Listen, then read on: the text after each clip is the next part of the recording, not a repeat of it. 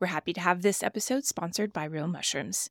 You probably already know about some of the great benefits of adding mushrooms to your diet, like better sleep, greater mental clarity, and a stronger immune system, but not all mushroom products are equal. Real Mushrooms is the real deal. Many mushroom companies harvest the mushroom and the grain it's growing on. Real Mushrooms products contain no grains or starch fillers. They're organic, cultivated naturally, and third party verified for beta glucans, the compound that makes them so valuable as a supplement. They even have a science and medical team of doctors who ensure that real mushrooms meets the highest standards. What I personally love is how informative their website is. Have questions about what mushroom is right for you? They have a robust blog with articles ranging from women's health to what mushrooms are most beneficial to your pet. Want to boost your immune system? Have better sleep and feel more calm? Grab the link in the show notes and get 25% off of your first order.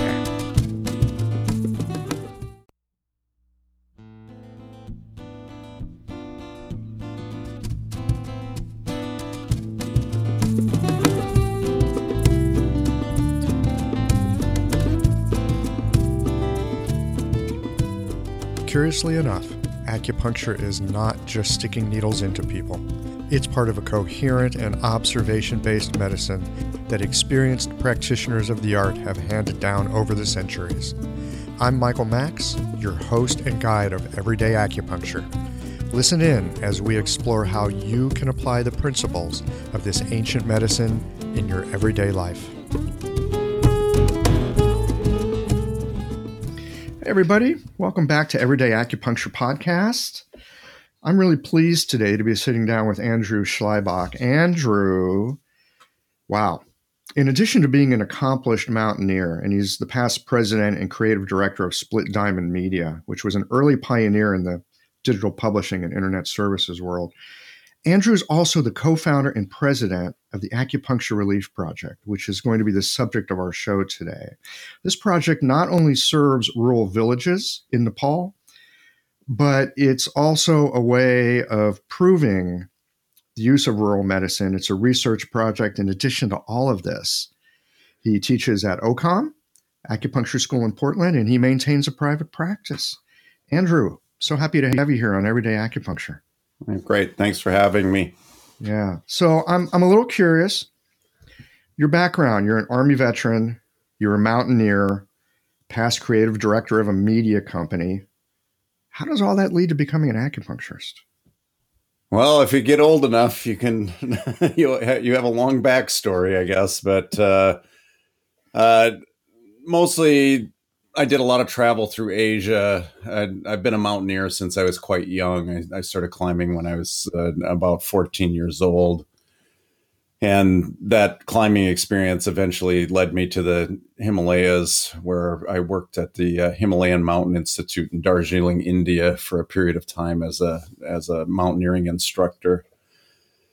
And my my experience in Nepal and and Tibet uh, sort of inspired me that that the mountaineers were kind of missing the point to some extent of visiting a country to you know climb the mountains but not really understanding the culture of the of the country and i, I just found that i was just a little bit more interested in in spending time in uh, the mountain regions with with uh, the people of the mountains than i was in climbing anymore and so i i started you know thinking of ways that i could perpetuate that interest. And so I went back to grad school to start this project. So you went back to school with this project in mind. It wasn't that you decided I'm going to do acupuncture. You saw the acupuncture as leading you to this deeper relationship with the people around the mountain. Pretty much, yeah. I mean, I'd always been interested in acupuncture, but I'm really sort of interested in all medicine. I've I've worked in you know search and rescue since I was quite young, and and uh, when during my tenure at uh, at the Himalayan Mountain Institute, I, I mostly worked with the uh, the physicians that that supported expeditions, and so I, have been I've been interested in a lot of different forms of medicine, but specifically acupuncture because I could see the relevance to the the nature of acupuncture working in in very rural and underdeveloped areas. Tell us a little bit about how acupuncture is used in those settings. You know, here in the West, it's it's often some kind of a comfy clinic. People often come in with, uh, you know, for lack of a better term, a lot of first world problems. It sounds like you're in a situation where it's a very different milieu. How does acupuncture work there? What kind of thing? What kind of cases do you see, and and how do you see acupuncture serving that population? Well, first off, we don't really characterize our clinic as a you know quote unquote acupuncture clinic. We we just think of it as a, a an integrated rural health center. Mm. Uh, a place at which we use acupuncture, but it, it's not our our primary focus. It's it's the only clinic in this rural area. So we have a we have a catchment area of about 120,000 people, and we're the only clinic. Uh, so this is really the only access for people to come in and get uh, uh, adequate uh, medical advice.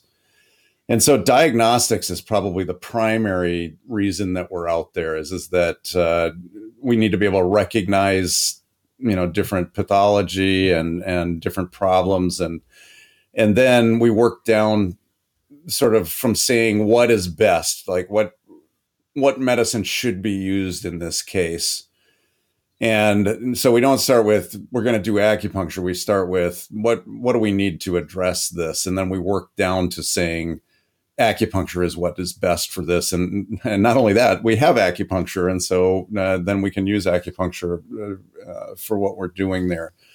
But the as far as what we see, I, I, would say that any primary clinic, the majority of what you're going to see is orthopedic pain. Uh, most everybody that lives out in the villages are uh, subsistence farmers, and and so they they work really hard all their lives. Young women start carrying extremely heavy loads with their heads uh, when they're about 12 years old, and so we see a lot of uh, uh, advanced uh, bone degeneration in the in the neck at quite a young age and of course, acupuncture is really great at use for these things. Uh, so we, we treat lots of pain complaints, but that, that I would say that's about 70 percent of what we see, and uh, and then we see a lot of upper respiratory disease because uh, people still cook with wood wood fires in their homes, and their homes aren't well ventilated. So we see a lot of COPD we see a lot of GI issues, both infectious, parasitic, uh, and uh, a lot of gastritis. And then there's sort of the top 10%, you know, like just the tip of the iceberg, which is everything that you've ever read about in a textbook or ever imagined that you would ever see in, in medicine. Uh, and so we, we see a lot of tuberculosis. I'd say every year when I'm in Nepal, I, I probably diagnose a dozen cases of tuberculosis. We see unmanaged diabetes. We see uh, typhoid fever. We see a lot of febrile strokes, which we don't see in the West that much. So, uh, you know, strokes that have happened because of extremely high fever due to febrile disease. Um, yeah, and I've you know I, have seen cases of all kinds of wild stuff that you know like when I've talked with other physicians about it, they're like, yeah, that's you're never going to see a case of that. You know, it, that, that, that's a one time in your career case, and I'm going like, yeah, I've seen 3 I've seen three. Well, you're working in a more extreme environment, and it sounds like anyone could come in. How do you? So you see a fair amount of infectious disease and it, it, you're not doing just acupuncture you're you're doing an integrative approach. So you have antibiotics there as well. You have other western pharmaceuticals or do you use herbs? What do you, how do you guys treat the the febrile diseases? We we use you know a holistic approach in the true sense of the word not just in, in how we look at the body but how we look at medicine as a whole. So I'm not a big fan of how in the West uh, medicine is so compartmentalized into specialties of physical therapy and and uh, acupuncture and chiropractic and volunteers that come and work at my clinic. I just say that that is sort of a first world you know luxury that we have, and here you just get to be a doctor. Uh, there's no there's no complementary alternative care medicine there's no Western medicine. There's just medicine. There's just what will benefit your patient. And so what we want to be thinking about is everything that's available. So yes, we we have we're authorized to use 48 uh, different uh, pharmaceutical drugs that the government provides to us. So we have a handful of antibiotics, and we, you know, we have some pharmaceutical pain medication, uh, and and a few other specialty drugs that we can use. So we use those as wisely as we can. We use local herbs. Uh, we partner with some Ayurvedic uh, physicians that are in in Nepal and we import some Chinese herbs, uh, which we use. And then uh, we have acupuncture and anything else we can put our hands on. We, we, we also have a large referral network with lots of different hospitals and other facilities outside of our region that we refer to and, and uh, consult with. Uh, I have very very good access in Nepal to being able to talk with other physicians or visit other facilities and help advocate for care for patients that, that need that. So you guys are really integrated into the, the larger healthcare system there. That's our goal anyway. you know, because, you know, in the developing world, you, you think that in the West we have problems with a for-profit healthcare system, but in, in, Nepal it's it's basically you have the money to pay for care, which you have to pay up front, or you don't get care. Uh, and so, you know, so basically, you know, like in, in a country like Nepal, the only economy that's in Nepal is in the capital in Kathmandu. So Kathmandu is a city like all other cities it has an economy, it has banks, it has factories, uh, you know, people have jobs, there's money in circulation there, but all you have to do is go outside the valley and suddenly there is no economy. People are just subsistence farmers and they're probably surviving on less than 200 US dollars uh, uh, of actual currency uh, a year. And so when it comes to healthcare and them accessing care like in the capital, that is extremely hard to come by uh, because you know their income or their money that they they have to spend on that is, is is very little in compared to somebody that lives in the capital would have to spend on that. And so yes, we're plugged into the network, but still we can have difficulties actually accessing the care that is necessary. And, and sometimes we have to, you know, coordinate with several different hospitals to get a patient taken care of. Sounds cumbersome. Yeah. Tell us a bit about this research arm of what you're doing. Well, we've always been interested in in research, and and uh, so we, we we've done some minor projects with with the government of Nepal to you know to show them what it is that we're we're, we're doing, and every every volunteer that comes and works with our our project is tasked with doing at least one clinical case study for us, and we've compiled quite a compendium of of over a uh, hundred case studies that we use to show the government exactly what we're doing and what our thinking is uh, around the medicine that we're doing. And from that has stemmed a, a larger uh, research project that we're going to be doing in the fall. And this last year, we got it approved through the uh, Nepal Health Research Council and you know our own local uh, um, independent review boards. But what we what we're trying to show, we're, we're, actually trying to establish a system of medicine in Nepal that falls under a, a, a uh, World Health Organization program that's called lifestyle clinics. And there's several countries like Sri Lanka that have been able to radically reduce a lot of uh, what are called NCDs or non-communicable disease like diabetes and and uh, heart disease chronic pain, you know, uh, through these li- this system of lifestyle clinics. And so, what we want to show is we want to show evidence that number one, there's a, a huge need for uh, care in the in the realm of uh, of NCDs, and that we actually have a model which addresses these kinds of diseases very specifically and we do it for very little money. Like we've been able to run our project for less than eight dollars a visit, uh, and, and and so since we started in 2008, Um, we've seen a little over 350,000 patients uh, in our clinic projects, and uh, and and we do this at an incredibly low cost. Uh, other models or other you know organizations that are operating in our district run at more like somewhere between 30 to 40 dollars a visit uh, and so I think that we have a very lightweight, sustainable model that, that is worth looking at. Yeah. How is it that you managed to bring in this kind of care hmm. at this kind of a price? You know, when I started the project, I didn't really, you know, we, we just went there to, you know, I was just out of graduate school and I just went to Nepal to just see what acupuncture could do.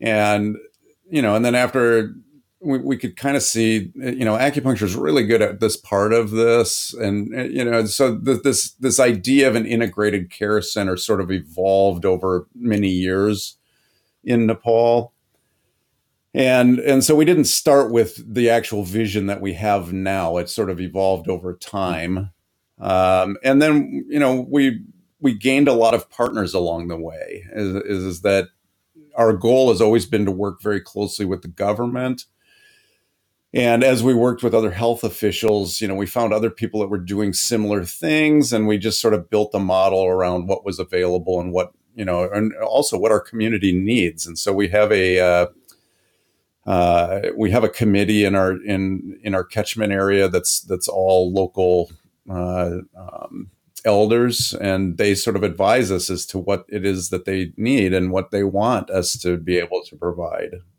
So sometimes we we end up delivering services that weren't really on our radar originally. Like this year, we're going to be installing a you know an actual lab uh, on our compound. Uh, so that we can run some basic lab services there. And we've always had to, you know, send out to to you know get lab services. So anyway, the community is going to allocate some money to us to uh, basically facilitate the building and operation of the lab. You know, it's it's so often the case with so many different kinds of projects or things that we do in life. Start off with something. Here's an idea. You take a couple of steps. You find out, hey, I'm right about this, or this makes sense, and you find out a bunch of things that you're wrong about. Then you also find resources that you never knew that you had along the way. It sounds like one of the things that you're doing here is you're really connecting with the community and and and listening to and bringing to the community what it says that it, it needs and wants that's the goal uh, you know i mean when we we we started our project a little closer into kathmandu and and basically where our clinic had originally been sort of got you know it, basically got swallowed up by the expansion of the city so what seemed kind of like a remote area when we began sort of became sort of a more urban center later. And so, you know, we wanted to move out into more rural areas. Uh, and when we went searching for a new home, what we found was that there was, you know, there was a lot of projects operating in Nepal, or a lot of surgical teams coming in and doing services, a lot of a lot of uh, NGOs doing work out there. But they were they were really very haphazard and not very accountable to their their projects. And what we found is a lot of communities that just weren't that interested in having us come there because they'd had such bad experience with other NGOs and so you know you get these surgical teams that are like flying into Nepal on a Monday and then by Wednesday they're in the field and then they do you know 300 uh, glaucoma surgeries uh, on Thursday and then they fly back to their home countries on Friday. And there's like really nobody out there to do follow up care, see if you got a bad outcome. And then, of course, if you did have a b- bad outcome, there's no accountability on the part of the uh, of the organization in the end. And so, you know, we could obviously see that this was a big problem. And what we needed was something that was a little bit more sustainable that we could now we could run the basic primary clinic uh, that was necessary for the pre-screening and the follow-up care and then we could host other you know surgical teams or anybody to come in on top of our project to run these more specialty camps in a more you know basically a, a, a more uh, accountable way so yeah i think that you know probably what's made us more sustainable and and and really contributed to our success is our, our relationship with our community and uh, and and really our relationship with the government and and sort of our, our governing authorities. Yeah, sounds like it really comes from that passion of yours, not just to climb mountains, but to be connected with the environment around it and the people around it and and, and the life that evolves out around it. I'm I'm curious. You know, we're, we're living here in the United States. It's uh, we've got our own healthcare issues is there anything that you guys are learning over there in this remote place, in this whole completely different culture, that could help us here in the States in terms of delivering better healthcare? That's a pretty broad question. I think that, you know, like in in what I teach at at OCOM and what, what I try to work with with students on is this idea of of trying to work in a more holistic fashion or try to see Chinese medicine outside the box. Chinese medicine is is a self-standing medicine. There's there's no no no doubt about it, and you know it's very effective and very useful.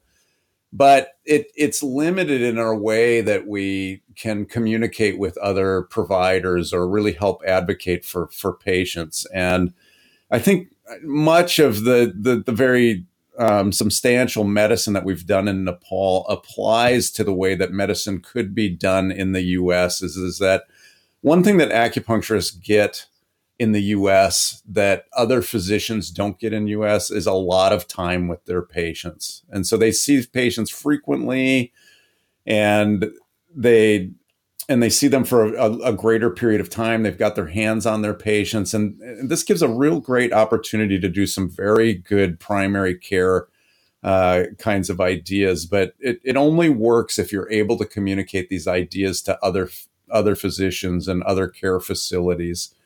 And so I'm always encouraging students to kind of think about you need the language of Chinese medicine in the way that you know you think about your medicine, but you need the language of allopathic medicine, for lack of a better word, so that we can communicate with all all the entire medical field.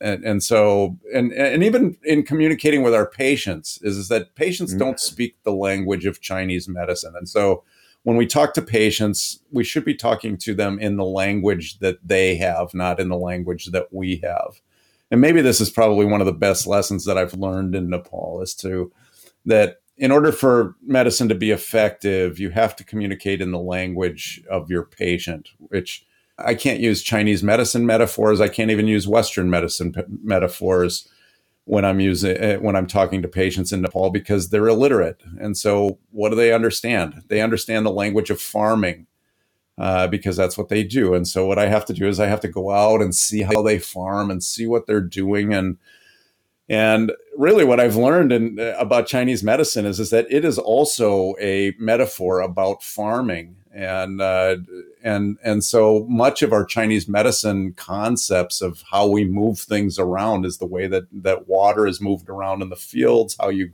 get water into a field, how you get water out of a field, basically the seasonality of, of growing uh, foods. And so it's very easy for me to convey ideas of Chinese medicine to farmers in, in Nepal because they, they understand what it means to live in the environment and interact with the environment. Yeah. And you're using a language that they understand. This is, I think this is a, yeah, probably a challenge for any medical practitioner. I mean, even, even here in the States, if you go to an allopathic uh, doctor, they'll often speak in very Latinized terms makes it hard to understand. You know, it's just my toe hurts. Speaking of language, how do you guys? I'm I'm suspecting a lot of your volunteers don't speak Nepali, and and I suspect there's probably dialects out there and all kinds of stuff. How do you guys work the language piece of it? Yeah, well, that's been a major challenge right from the very beginning, and uh, and of course, when we first began, we didn't really understand. We thought maybe we'll just show up and we can look at people's tongues and feel their pulses, and you know we can do some medicine with that. But turns out you actually need to talk to people to find out what's wrong with them.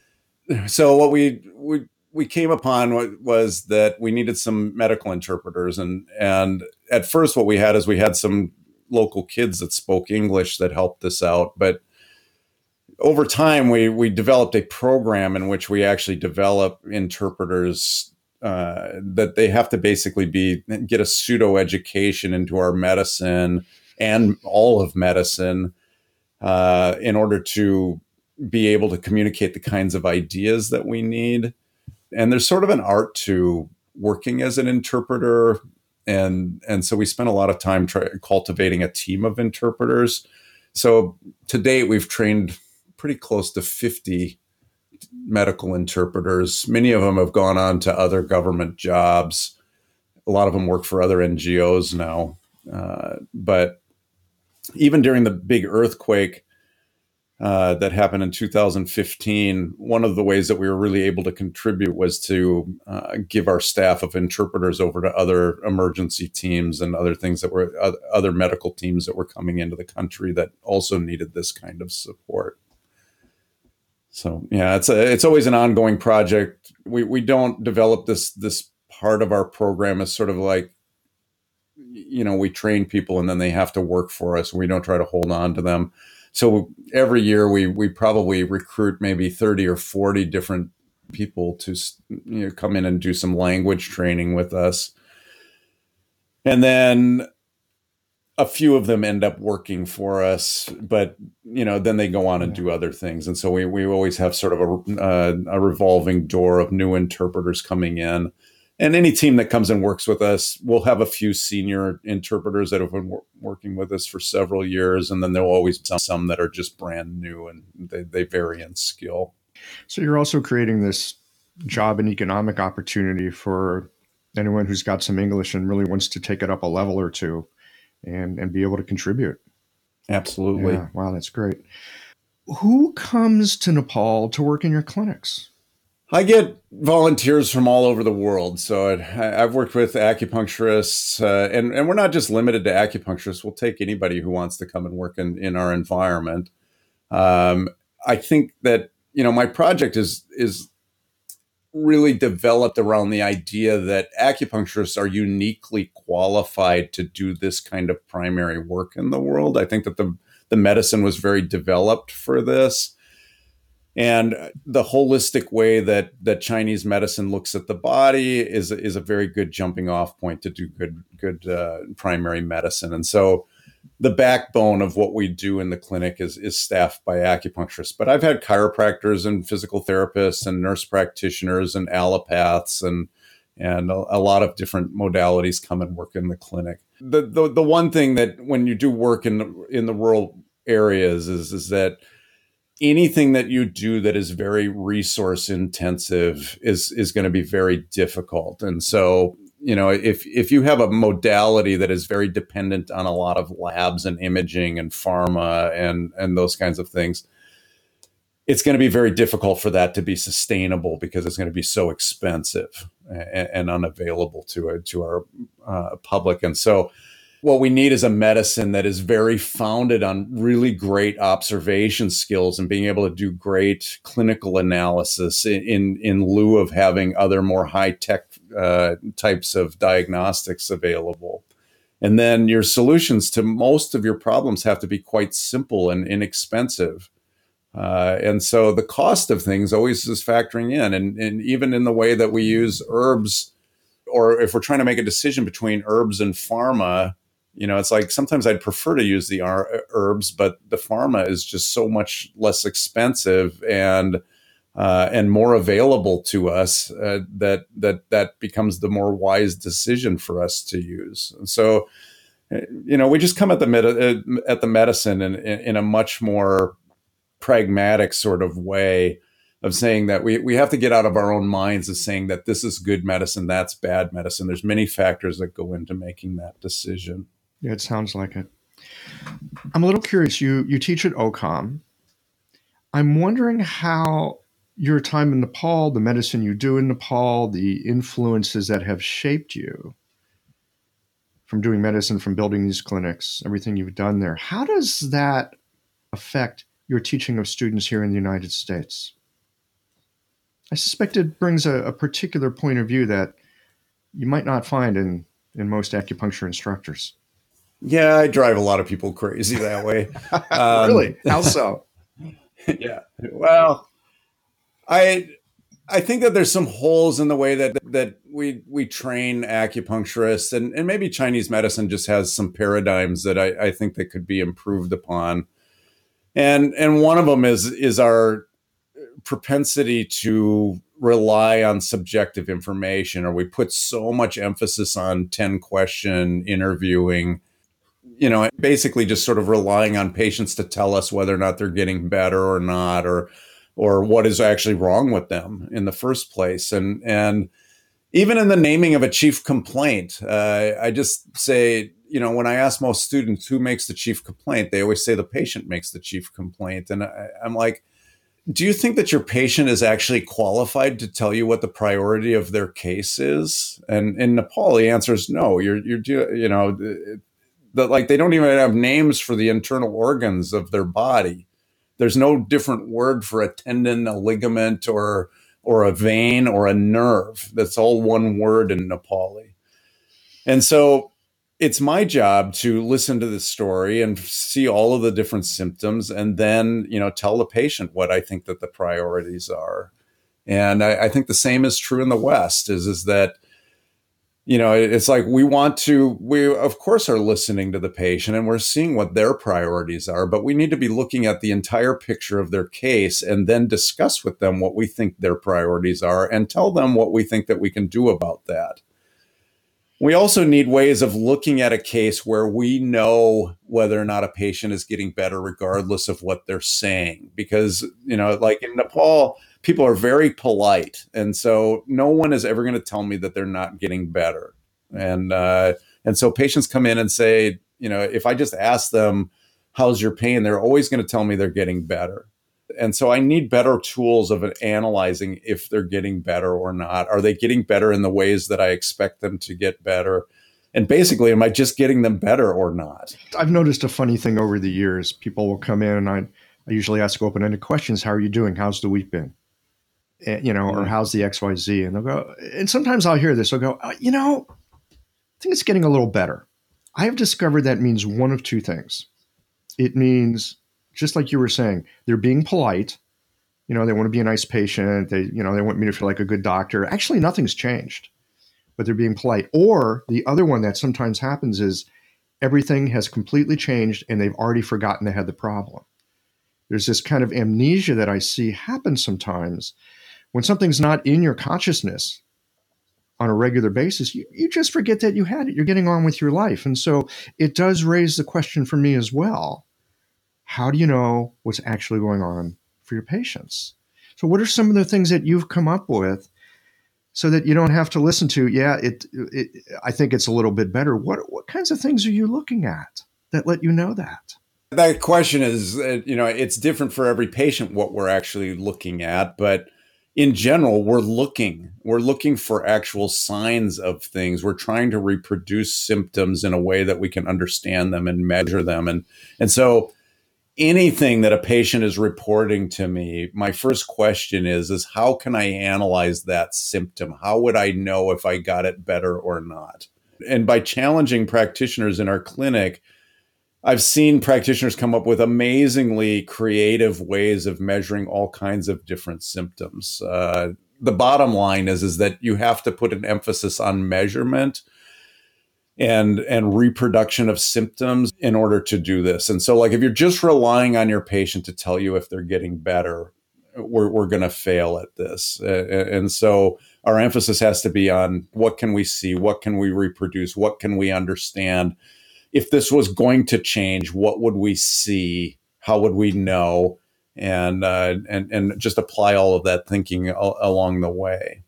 So my my favorite story about how this my first enlightenment on this concept was this young woman who had come into our clinic early on. Uh, in fact, this was our first year in Nepal, and uh, she was 32 years old, and she'd been paralyzed. Uh, you know, she had uh, she had a left-sided uh, paralysis since she was 12 years old. So you just kind of look at the case and go, well, what what is you know how does a, a person that's 12 years old end up with uh, being paralyzed? And us not being familiar with you know pediatric uh, febrile diseases, we just didn't realize that this was an issue because we just don't see this in the West. And but finally, we can kind of concluded that she'd had typhoid fever and that this fever had left mm. her stroked. And uh, so anyway, I don't know what you learned in school, but what I learned in school was when it comes to paralysis that you have to jump on this, and and if you and if you don't, you know, get right on it immediately or within the first year, that you probably have very diminishing chances of of helping with paralysis. And this was 20 years old and and quite severe, and so obviously our prognosis was quite low that this could could change in any way. And uh, and so at this time we didn't have a system to get patients back to a single practitioner. We just did sort of a triage and when patients came in they just saw which available practitioner was there and so we didn't always see the same person but after a while one of my colleagues came up and said hey that patient that you were seeing with this that febrile stroke she's not getting any better and you know we should consider releasing her and i said great when when i see her next time I'll review her case and and and see what I think about it. And so when she came in the next time, we had about 18 visits into her. And I interviewed her at length, asking, you know, about change. Anything? Are, are there any changes to this? Anything? And she just kept using the same word, which, which just meant nothing's changed. It's all the same. And even for 10 minutes after the visit, even while the needles are in, you know, any change in sensation, anything like this, you know, I kept looking for anything that she would give me that something had changed even temporarily. And she said, no, nothing's changed.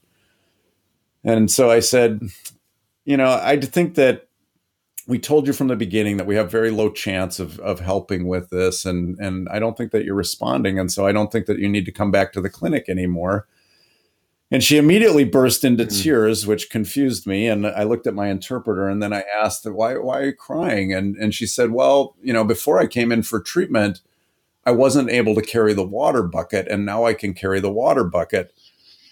And in my mind, I was yeah. going, that would be a change, right?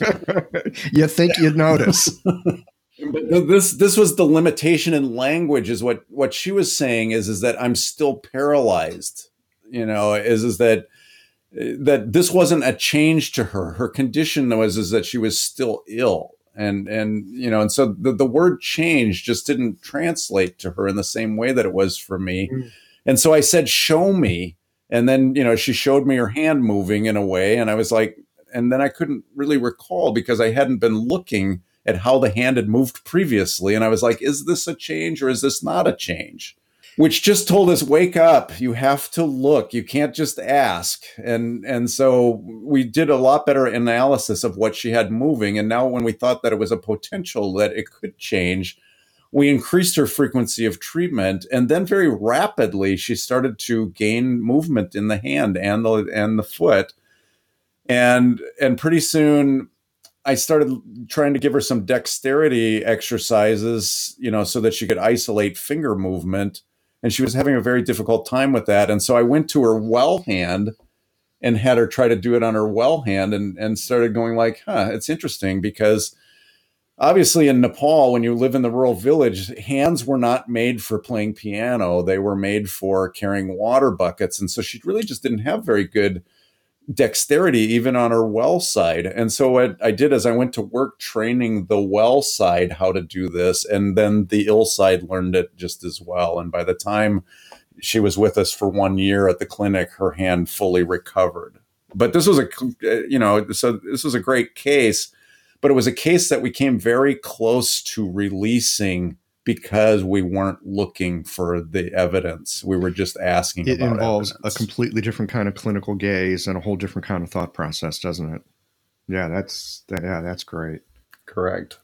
If people would like to come and and volunteer, come to Nepal, work with you, and learn some skills that they wouldn't necessarily learn in school as well. How do they go about doing that? How would they contact you and start this process? So they they can visit our website at acupuncturereliefproject.org. Um, and we have two different programs that we run. So most of the year we run what are called uh, uh, third world medicine immersion programs. And these are where we assemble teams. Usually we have teams of six practitioners that work between two different clinic facilities. And these, uh, depending on the calendar, these last seven to nine weeks. And, uh, um, and these are clinical and training intensives where we have we have experienced practitioners on the ground. We do a lot of training. We run a very busy clinic.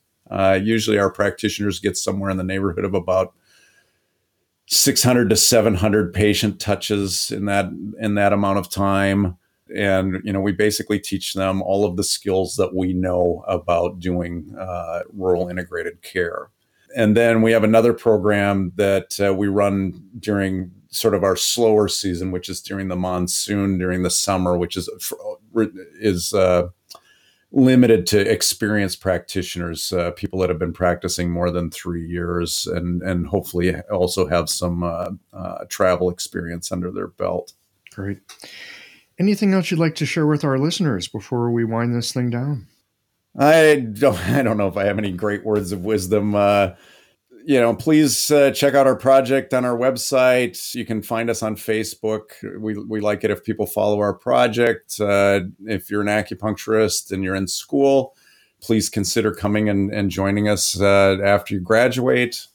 Uh, I think that we can, you know, anybody that joins us usually gains immense skill and and uh, and in, in participating in, in our program and uh, and if you can't come, follow us. Uh, if you can uh, donate, uh, that would be great too. And and of course, you can donate through our website. Great. I'll be sure we have all that on the show notes page so people can easily find it. Andrew, thank you so much for making the time today to share with us what you're doing in Nepal. Yeah, great. Thanks so much for having me.